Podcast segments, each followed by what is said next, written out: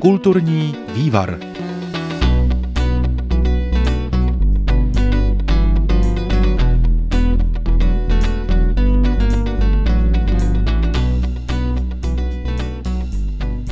Snad každý dětský fanoušek Harryho Pottera čekal v den svých jedenáctých narozenin na sovu s dopisem ze školy Čar a kouzel v Bradavicích. Ten sice autorka příběhu o mladém čaroději J.K. Rowlingová stále zajistit nemůže, ale nejen pro kouzelnické fanoušky má alternativu. Její nová platforma s názvem Harry Potter at Home, v překladu Harry Potter doma. Víc k tomu natáčel kolega Josef Kaňka.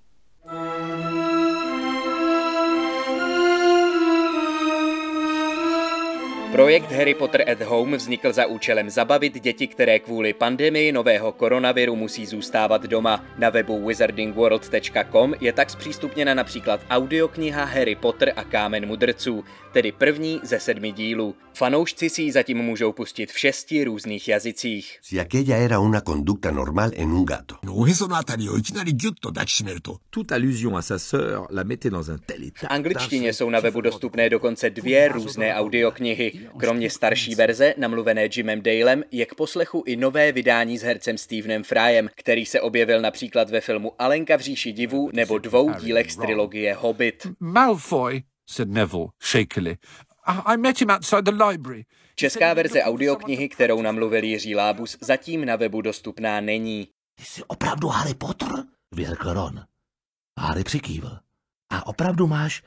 Víš, co myslím? Ukázal Harry mu na čelo. Harry si odhrnul Zbylých šest dílů poskytne J.K. Rowlingová v digitální písemné verzi jen na speciální licenci pro učitele, kteří budou moct svým žákům příběhy předčítat například pomocí videohovorů. Podle spisovatelky to může žákům částečně nahrazovat výklad o hodinách a cvičit jejich pozornost. Kromě knih připravili organizátoři projektu Harry Potter at Home i řadu dalších aktivit, jako jsou hry, diskuze nebo vědomostní kvízy pro takzvané Potterheady. Tak si říkají skalní příznivci těchto čarodějných příběhů.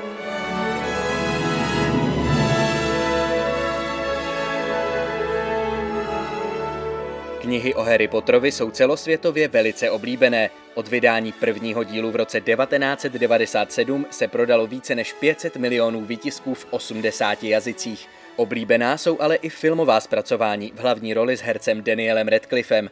Všech osm snímků nabízí třeba internetová televize HBO Go. Nepustím vás!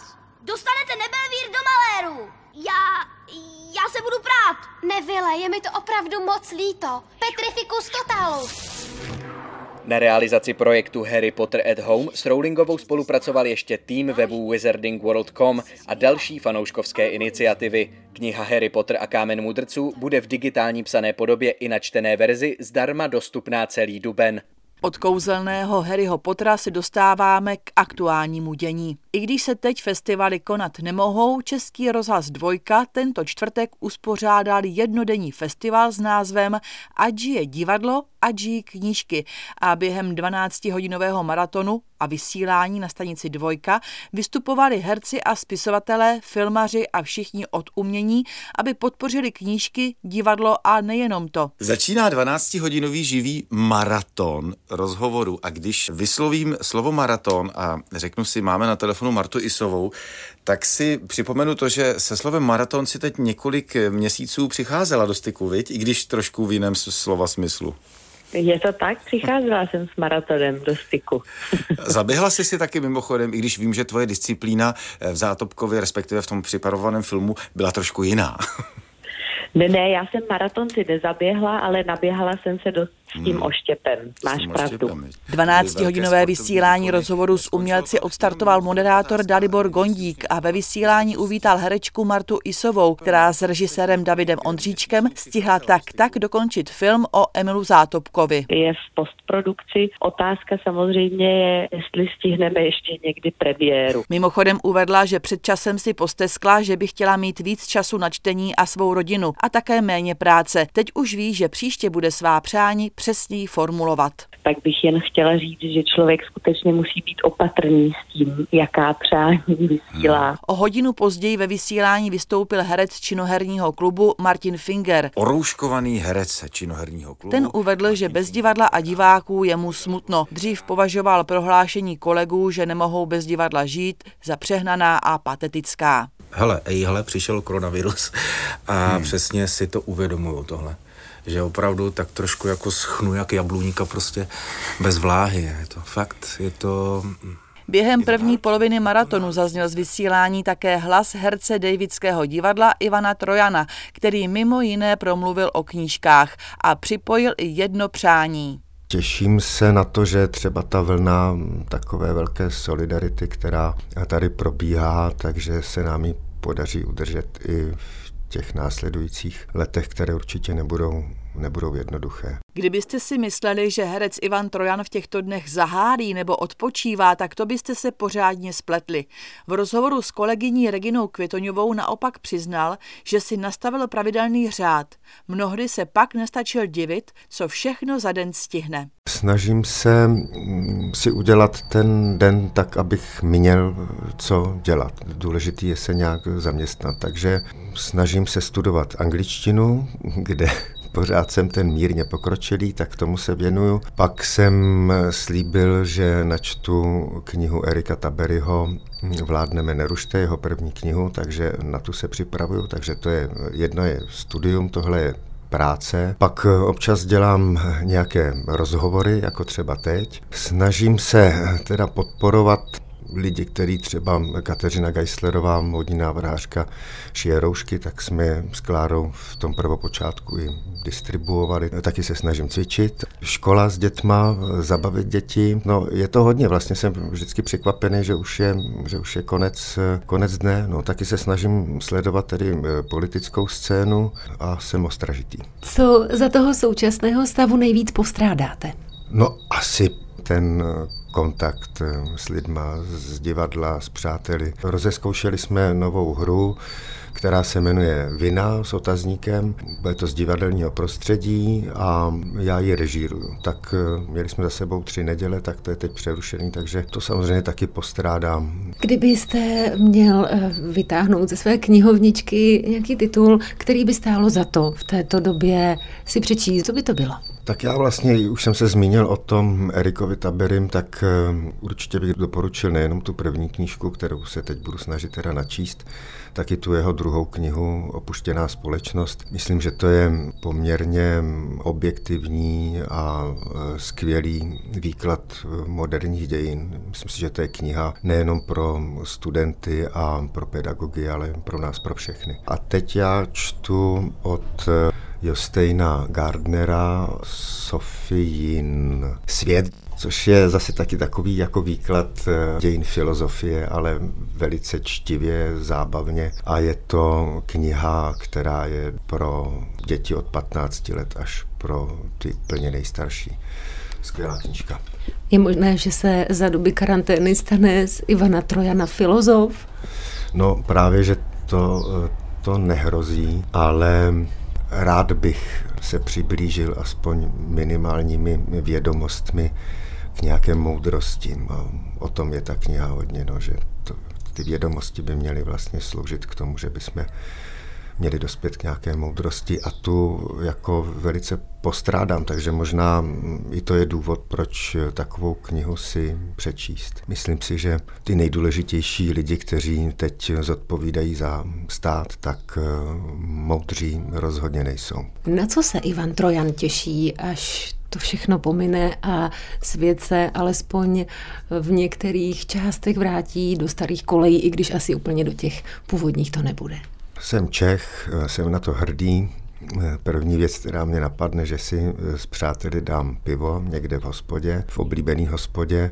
Tady bych vlastně i rád připomněl, že existuje možnost, jak pomoci i této ohrožené skupině, a to je zachraň T nebo Zachraňme ho, svou hospodu, nebo tak nějak se to jmenuje, kdy si můžete předobjednat to, co si v té hospodě dáte a tím zaplatit to a pak, až tam přijdete, tak to si můžete vybrat, anebo taky nemusíte. Tak eh, na to se těším, pak se těším, že se vrátíme eh, v divadle k práci, že se potkám se svými kolegy a budeme pracovat, aby diváci se měli na co dívat a jak si minula nás premiéra filmu Agněšky Holand Charlatan, tak eh, i na to se těším, snad bude v září nebo v říjnu. Premiéra filmu Bourák, tak to jsou mýho bratra, tak na, na to se těším těším.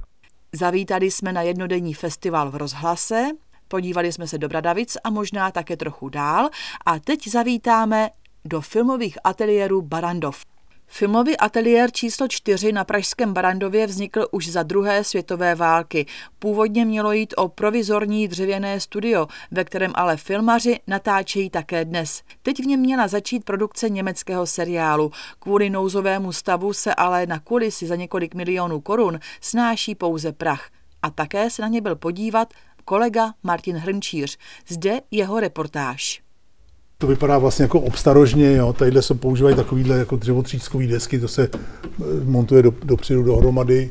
Vlastně nej, nej, nejvymakanější na tom jsou ty povrchy, jo. To je, vidíte, že ta konstrukce svým způsobem je velice jednoduchá. Všechny takovéhle ty prvky plastické, to je, to je polystyren, e, různé imitace cementů, kamenů.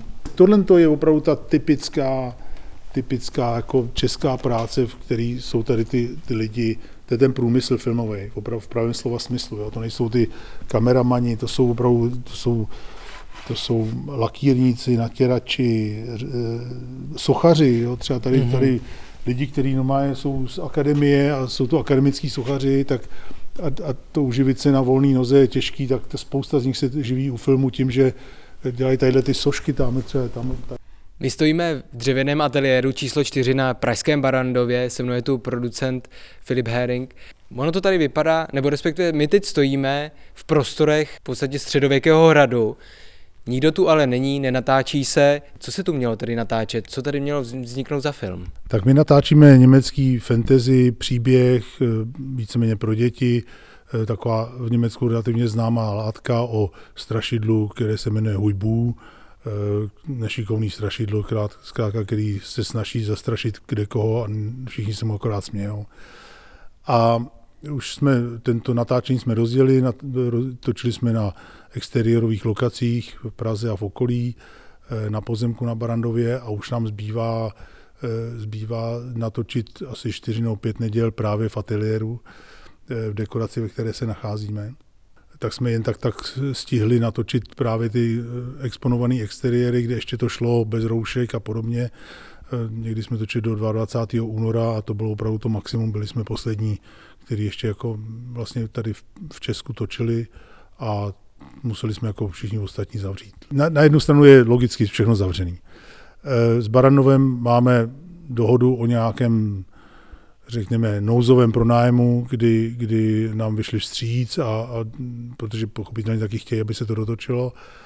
A e, ze strany producenta ten se zase snaží uplatnit e, jejich, protože ten německý producent, tak se snaží uplatnit různé německé pobídky a po, pomoci státu e, filmovému průmyslu, který tam patří mezi jiný ostatní průmysly, ke standardnímu, e, ke standardnímu jako nástroji a logicky je to spojený s více nákladama, kdy to všechno bude mnohem dražší, než, než se původně očekávalo, ale v konečném efektu nejdražší by bylo, kdyby se to nemohlo natočit dokonce vůbec. Jak drahý je vlastně ten pronájem teď na Barandově? Vlastně zmírnili se třeba ty podmínky, nebo nebude to pro vás třeba i likvidační z té české strany? Tak, tak pro mě likvidační to není v tom smyslu, že to jsou peníze našeho producenta z Německa. Barandov ale vyšel všem těm, eh, kteří tady mají podobně jako my postavené dekorace ve studiu vstříc, zachovali se velice eh, jako s porozuměním, platíme 50%, 50% normální nájemní ceny, eh, s tím, že, že máme určitý smlouvy na to a uvidíme, jak se situace vyvine. Pro nás likvidační nebo omezující by bylo, kdyby zkrátka po určitém zmírnění podmínek, teď jsem teda přešel rovnou na další téma, kdyby po, po zmírnění pobídek, eh, podmínek těch opatření nedošlo k tomu, že třeba se bude moci jezdit přes hranice. Nemyslím teď turistické cesty, ale, ale pohyb pracovníků. To je pro nás úplně stěžení. Potom by bylo skvělé, kdyby nějaká zaběhlá nebo zaběhlá činnost fondu eh, kinematografie, který právě platí ty pobídky a kvůli kterým sem ty cizinci jezdí, tak kdyby mohla pokračovat dál, to věříme v to, že se to, jako, že to vláda nezastaví nebo že se, to, že, to se, že se udrží, protože to je nástroj, který zaměstnává desítky tisíc lidí z celého filmového průmyslu. My teď stojíme na nádvoří gotického v podstatě nebo fantazy hradu. Jak vlastně dlouho tyto kulisy vznikaly a je možné třeba ještě pokračovat v nějakých dodatečných pracech teď? Tak my jsme, my, jsme, eh, my jsme vlastně to dokončili úplně tak, aby tady bylo eh, možno ze dne na den víceméně nebo přes víkend začít točit, takže eh, tady ty všechny dokončovací práce, které ještě byly potřeba udělat, jsme udělali, zazimovali, zavřeli, zasnuli. To je dekorace, která stojí řádově 5 milionů korun. Takže my pochopitelně, než aby jsme to zavřeli úplně, zbořili a postavili znova někdy jinde, eh, to je až úplně to nejkrajnější řešení, který závisí na tom producentovi. Minulém roce jste pomáhal natáčet seriál My děti ze stanice Zoo v produkci Amazonu. Jak vlastně mm, to se tedy stihlo? Jak vlastně ale se to odrazí teďka na plánování těch dalších projektů? Dá se říct, že se třeba posouvají ty termíny postupně, nebo e, připravujete si i další nějaké plány na ty pobídky? Tak my tam, my za jsme měli teda velikou kliku to, že jsme ten minulý seriál Děti stanice zoo mohli dokončit. Teď probíhají dokončovací práce. Včera jsem mluvil s režisérem zrovna a to jsme měli velkou kliku, že jsme to všechno stihli. Ještě dva, tři dny se mělo dotáčet, ale to není stěžení materiál, to se dá udělat ještě i později.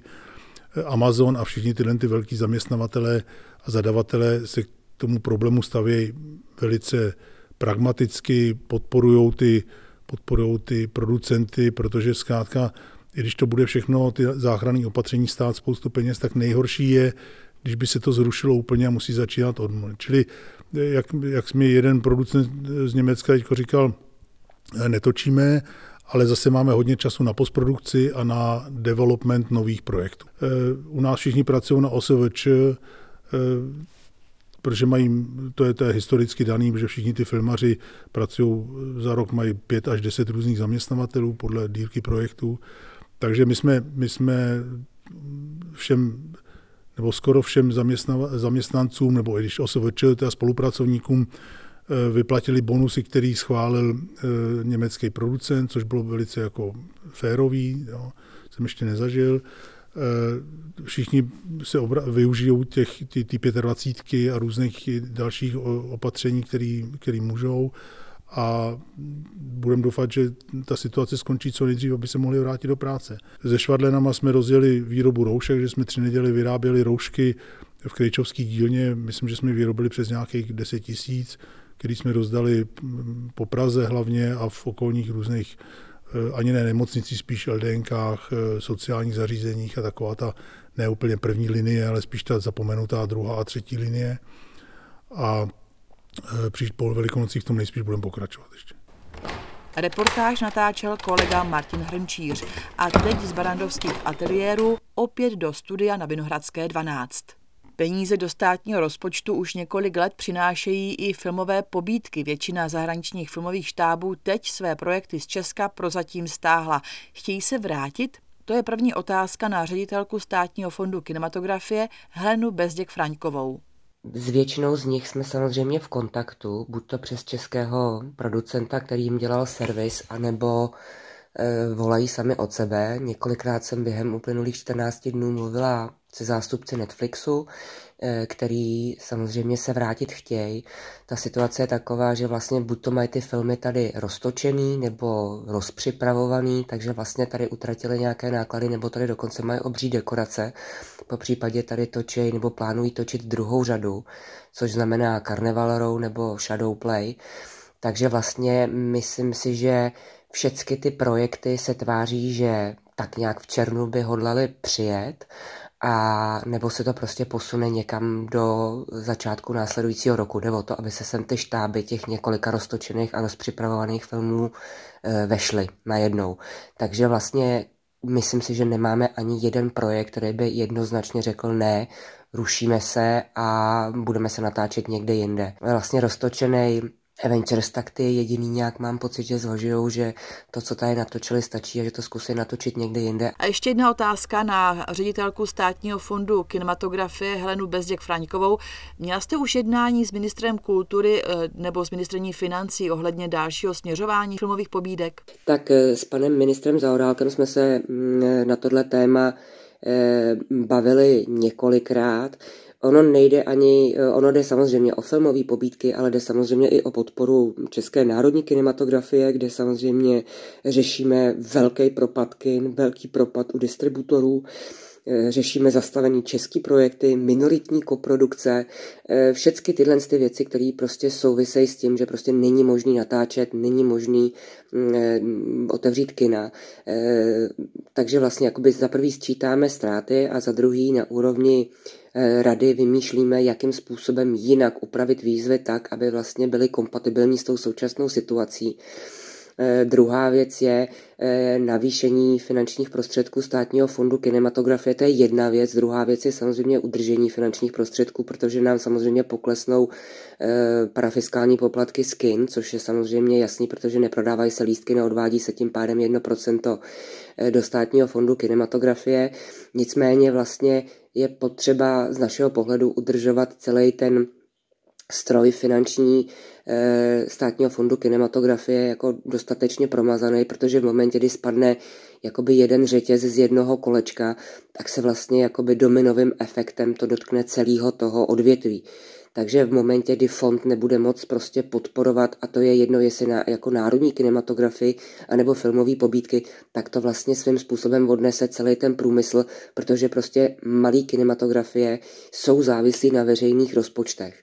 E, my těma veřejnýma rozpočtama dokážeme přitáhnout, jak už bylo řečeno, daleko víc peněz, než dostaneme, ale důležitý je, že hlavně zadává práce velkému množství jako subjektů.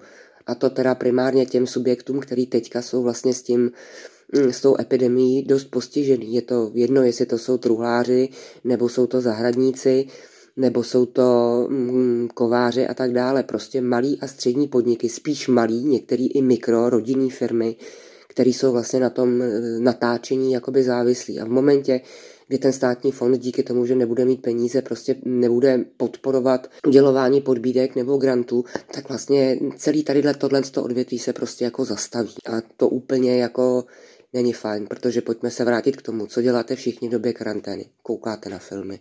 Pokud by se vrátili filmaři ze zahraničí, kdy nejdříve a jakým způsobem se budou chovat, aby neohrozili zdravotní situaci v Česku? Vlastně my teďka vymýšlíme ještě s jakousi Mezinárodní asociací pro bezpečnost práce, vymýšlíme, jakým způsobem nastavit tadyhle tohle natáčení, protože eh, jedna věc je, že samozřejmě eh, natáčet Carnival Rose herci, kteří mají roušku, trošku nejde, takže to je jedna věc, bude se muset před kamerou být bez roušky. Samozřejmě všichni členové štábu budou mít roušku, budou, bude se dezinfikovat, kde se bude moct. Eh, samozřejmě bavíme se o takových těch měřákách teploty, eh, které by byly třeba v cateringových stanech, v komparzních stanech. Eh, samozřejmě ty hygienické bezpečnostní předpisy, ty budou úplně plný. Druhá věc je samozřejmě, kdy se začne lítat letadlem. Jedna věc je jako ve smyslu lítání letadlem za účelem ekonomických e, činností, druhá věc je dovolená. Ta dovolená letadlem asi bude trvat díl, ale ty ekonomické činnosti by se nějakým způsobem zařídit nebo vymyslet měly, protože prostě tenhle ten propad, který tady všichni teďka zažíváme, jde nejlépe vylečit tím, že zase znova začneme všichni pracovat, ale samozřejmě ne na úkol mm, zdraví takže budeme vymýšlet nějaký druhy karantény, musíme potom začít spolupracovat s letištěm, jak využívat VIP salonky. A druhá věc je, že už teď probíhají debaty o tom, kolik členů zahraničního štábu by se vlastně jakoby na ty filmy mělo vracet. Takže je samozřejmě jasný, že bez Orlando Bluma Carnival Row natáčet nepůjde, ale samozřejmě nemusí se vracet některé takzvané head of departments, který vlastně byli cizinci a ty budou nahrazeny třeba českýma profesionálama, což na, velmi paradoxně vlastně posiluje ten český kreativní průmysl, že v těch hlavních uměleckých a kreativních profesí se tímto způsobem dostanou Češi. Takže vlastně teoreticky na každý film by se potřebovali do České republiky dostat třeba jenom pět nebo deset zahraničních členů štábu, včetně herců. Největší problém samozřejmě vždycky bude režisér, ten musí být zahraniční, eh, často bývá i DOP neboli hlavní kameraman a pochopitelně ty herci. Tolik v rozhovoru pro Český rozhlas ředitelka státního fondu kinematografie Helena Bezděk Fraňková. Za pozornost děkuje Michaela Vetešková.